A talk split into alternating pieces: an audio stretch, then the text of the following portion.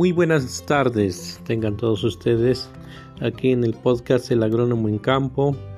Estaríamos hablando en este tercer episodio que se llama ¿Se puede fertilizar en etapas de floración y desarrollo del grano de maíz hasta que esté seco? Para esto vamos a desglosar 6 puntos para explicar si se puede o no fertilizar en estas etapas. Para ello, con su amigo y servidor, el ingeniero Félix Calvario Pérez, el agrónomo en campo. Okay. Para esto le pedimos también a toda nuestra audiencia que nos haga llegar sus comentarios, sus dudas, tal como esta vez. Y esto lo platico porque en algún momento algunos productores me decían: es que ya tengo guardado el fertilizante, ya no lo voy a ocupar esta vez, ya no me va a servir aplicarlo. Entonces en algún momento pues vimos que la aplicación pues dio un efecto que hoy se los queremos platicar y que puedan aprovecharlo. Entonces vamos a iniciar. Vamos a explicar 6 puntos básicos por la cual vamos a trabajar sobre esto. Okay. En el cultivo de maíz, en los periodos antes de que empezáramos a utilizar semillas criollas, hasta el mismo uso del fertilizante, muchas de las veces pues nada más se aplicaba o no se utilizaba el fertilizante, solamente estiércoles, ¿no? ¿Y cómo aplicábamos el estiércol hace 40, 50 años? Donde obteníamos un rendimiento de maíz de 700 kilos, una tonelada, con solamente estiércoles y con siembras mateadas de casi 1 metro. Eso era antes. Ahora con las tecnologías nuevas, como son los equipos de tractores, rastras, barbechos, subsoleos, que es como se está preparando el terreno, y luego con el uso de sembradoras de precisión, el uso de semillas, hasta el nuevo uso de fertilizantes que actualmente se tienen, qué tipo de fertilizantes debemos utilizar. Entonces, regresándonos a esos periodos que donde preparaban el terreno con los estiércoles, lo hacían en la preparación del suelo, y después se sembraba. A veces si tenían más estiércol la aplicaban, mateaban o ya no aplicaban nada. Eso era antes de los fertilizantes, ¿sí? Solamente aterraban o daban sus labores y es como se daba cierta cosecha. Eso era hace 60, 80 años posiblemente. Pero ya de los años 50, 40, 50, 60, donde se empezó a producir los primeros usos de fertilizantes, pues empezó a catapultear que sí se incrementaban rendimientos. Sí. En aquel entonces el INIFAP, y antes INIA, pues empezaban a aplicar fertilizantes a bases de guanos y luego ya el uso de nitrógenos. Nitrogenados como la urea, el sulfato de amonio, el amonitro, y ahora tenemos un sinfín de fertilizantes especializados. Pero en aquel momento en que se empezaron a aplicar, pues solamente se daba recetas en general, pues no se veían efectos en cuestión de necesidades del mismo cultivo. Ahora, sin embargo, pues ya tenemos muchos estudios, muchos trabajos de investigación, y es lo que tenemos que estar utilizando, y es lo que ahorita les voy a comentar en base a experiencia, trabajos de investigación y otras actividades más que se han venido desarrollando. Con los productores se tiene que trabajar directamente, no en centros de investigación, con los mismos productores. ¿Okay? Para ello pues necesitamos que toda la gente que nos escucha pues nos mandará sus inquietudes, y esto nos ayudaría a investigar más sobre algunos temas en específicos. Y sin embargo, el día de hoy solamente vamos a platicar si se puede o no aplicar fertilizante en este periodo. Hay que ver la fecha en que estamos en el mes de agosto, ya en unos días más ya estaremos en el mes de septiembre. Pero ¿cuáles son los efectos que tenemos? Ahorita se supone que tenemos una canícula, hoy no vino de sequía, hoy estuvo presente el agua que se presenta en el mes de agosto. Se presentó una canícula con agua, en la cual pues ya la canícula en este momento debió haber desaparecido. Nos presentamos en los meses más lluviosos, que son agosto y septiembre, ¿ok?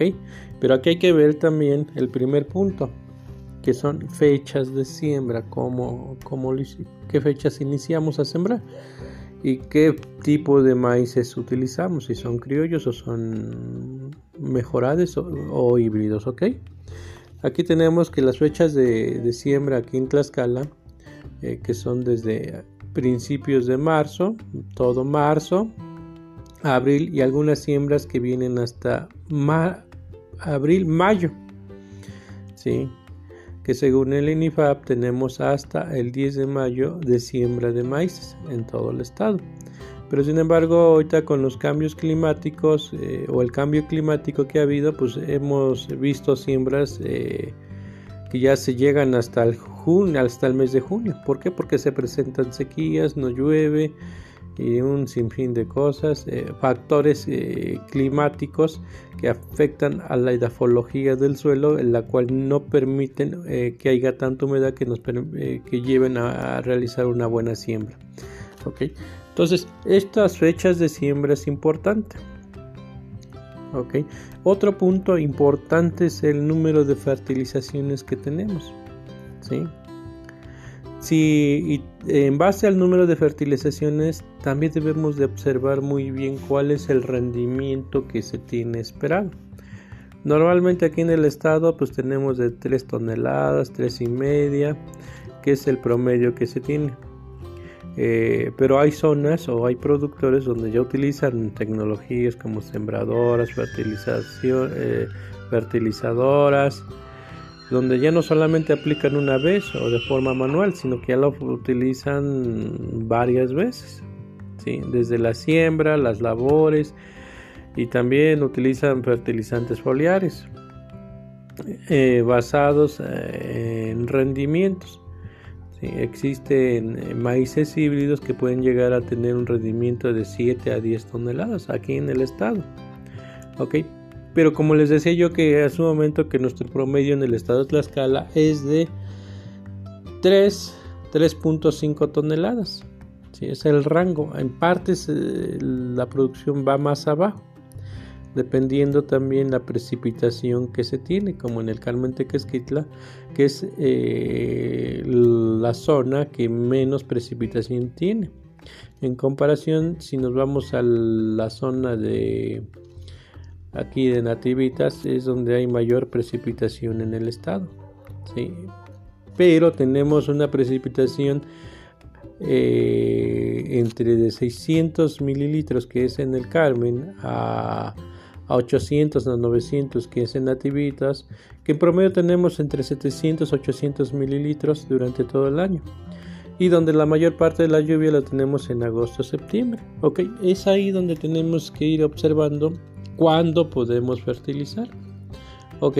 Y qué tipo de fertilizantes son los que utilizamos también. Normalmente muchos de los fertilizantes que se utilizan es el DAP, el cloruro de potasio,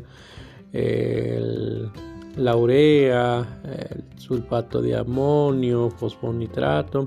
Son esos los fertilizantes que más se destacan. Entonces podemos tener muchas aplicaciones basadas en el rendimiento. ¿Cuántas aplicaciones? N veces, ¿sí? Si queremos un rendimiento de 5 toneladas, nuestro cálculo basado en nuestro análisis de suelos que se tiene que realizar, para ello necesitamos una plática especial de cómo hacer un análisis de suelos y una descripción de nuestros resultados y de nuestras recomendaciones. Eso va a ser un tema específico, pero en este momento vamos a hacer cuántas fertilizaciones pueden ser. Es n veces. Si nuestro resultado análisis de suelos nos dice que tenemos que agregarle 400 kilos de fertilizante, se tiene que distribuir desde la siembra, la primera labor, segunda labor o hasta el llenado de grano, ¿sí? Entonces, regresándonos también en cuanto a las etapas fenológicas que tiene la planta, que ese es nuestro tercer punto. Las etapas de la planta. ¿Cuántas etapas tiene la planta? Bueno, las etapas de la planta, si antes no las conocían, yo las estaré mencionando en este momento. Imagínense una planta de maíz creciendo, desarrollándose. ¿Cuántas etapas tiene? Cuando tenemos ya bien desarrollado la primera hoja, pero una hoja ya bien desarrollada, es que tiene una lígula pegada al tallo, ya separada de todas las demás hojas, ese se le llama la etapa número 1, ¿sí? Y cada separación de cada hoja durante su desarrollo es el número de etapas. Digamos, la hoja número 1 es la primera etapa, la hoja número 2 ya desarrollada es la etapa 2, y así. He contado 14 hojas en una planta de maíz. Pudieran ustedes contar algunas más, pueden ser 12 o hasta 16, pero no más, ¿sí? El promedio que he contado son 14 hojas, ¿sí? Entonces tenemos 14 hojas. Y cuando terminamos de contar el número de hojas, empieza la etapa beta, que es el desarrollo del jilote y la punta de la planta, ¿ok? Una vez que se han desarrollado el jilote y ya se haya fecundado el jilote por medio del polen que arroja la espiga, empieza ya las etapas R1 a la R6, que es el llenado de grano, ¿sí? Y es ahí donde ustedes tienen que ver en qué momento requiere más fertilizante, ¿sí? Más nutriente. No es fertilizante, es nutrientes, ¿sí? La etapa que más requieren, pues, es esta etapa, ¿no?, en la que se está formando el grano. Pudiéramos hablar de las demás, pero son fertilizaciones que nos ayudarían para el desarrollo vegetativo, el crecimiento y desarrollo vegetativo, en la cual nos da unos buenos vigores de la misma planta, ¿sí? Entonces ahí vamos a ver. Entonces aquí tenemos la importancia de conocer bien las etapas de cada planta y en qué momento la va a requerir, ¿ok? Tenemos también los aspectos fenológicos del cultivo de maíz, que es nuestro cuarto punto. ¿Qué son los aspectos fenológicos? ¿En qué momento se encuentra? Como les decía yo, que es etapa de crecimiento, desarrollo vegetativo, floración, y viene la parte de llenado de desarrollo de grano hasta el momento en que se seque. Entonces, ¿en qué etapa o etapa de desarrollo fenológico se encuentra nuestra planta? Si ustedes observan, estamos en el mes de agosto, estamos ya en la etapa de BT a R1, R2, ¿sí? Que es el llenado de grano, ¿sí?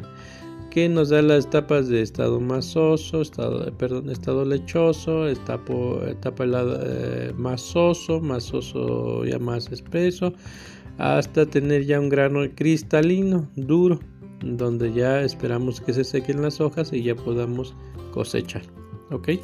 Entonces, ¿en qué etapa nos encontramos en este momento? Ustedes observen sus plantas, imagínense su planta ahorita como la tienen. ¿Se puede o no aplicar alguna fertilización? ¿Sí? Hay una gráfica, existen gráficas de la mayor demanda de fertilizante, ¿sí? Entonces tienen que observar la planta y yo les doy un tip. en este momento. Cuanto esté verde la planta, mientras esté verde la planta, ustedes pueden aplicar fertilizante, ¿ok?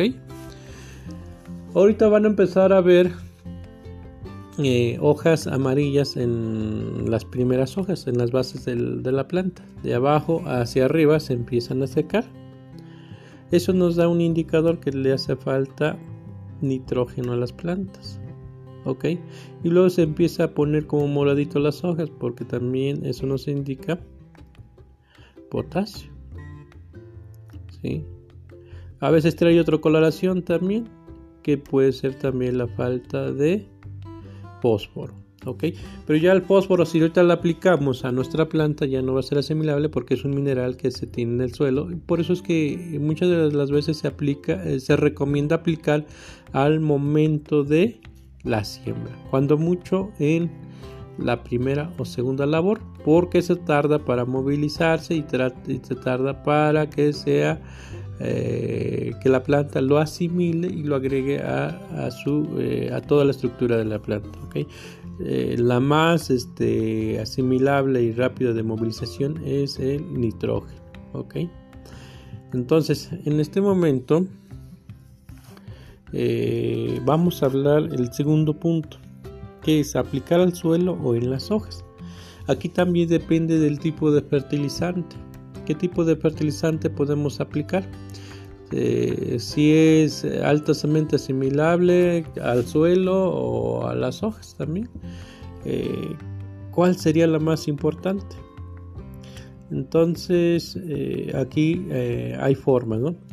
Con la misma mochila, bueno, hacen podemos hacer si observan ustedes, dependiendo la capacidad de observación de cada uno, si vemos que nuestras plantas están amarillas, empiezan a ver otros tipos de coloración, no vamos a esperar a que las plantas esté chiquita, que nunca la hayamos fertilizado, pues esas en verdad ya no tienen suficiente alivio, ¿eh? Vamos a ver que nuestra planta pues tiene una buena fortaleza como para que dé grano, digamos, para que pueda dar nuestras 3, 5 toneladas. A lo mejor se nos pasó fertilizar, pero va a decir, tengo el fertilizante en la casa, ya no lo aplico, si lo aplico. Observen bien y tengan también la capacidad de análisis, y también es un riesgo, todo lo que es en campo es un riesgo de poder agregarle más o menos fertilizante.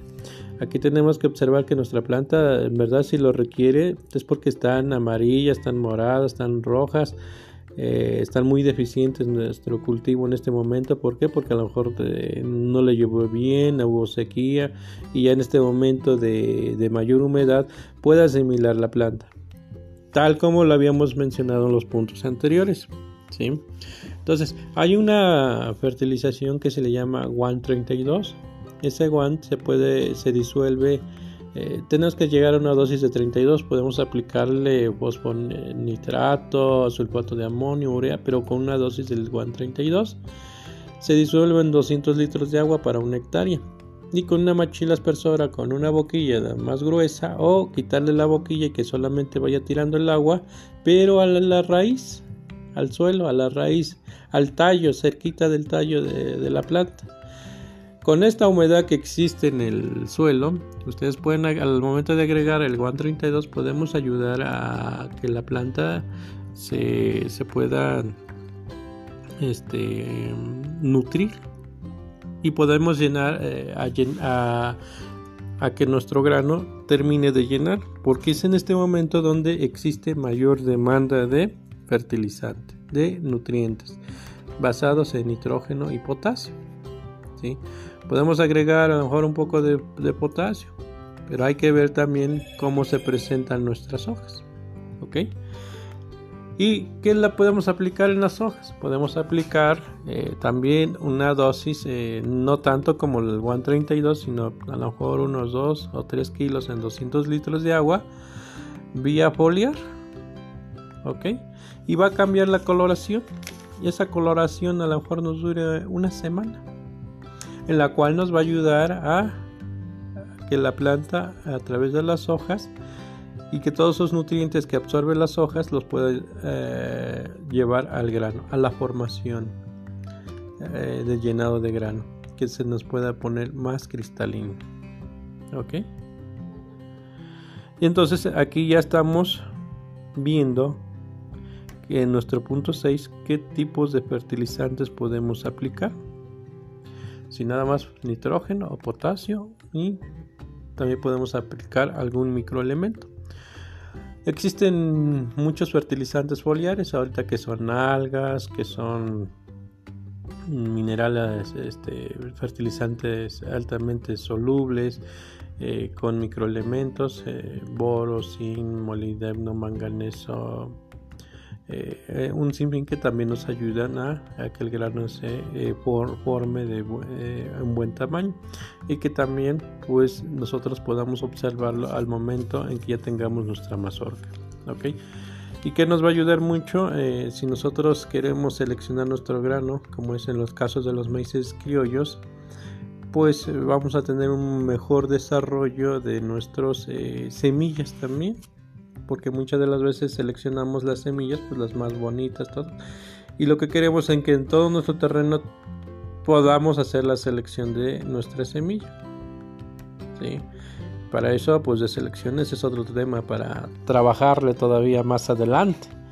Ok, entonces hay muchos temas que platicar en esto del campo, de la producción de granos.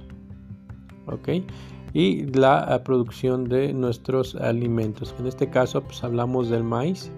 Entonces, sí podemos aplicar una fertilización en este momento, basados en nitrógeno, potasio y nuestros fertilizantes microelementos.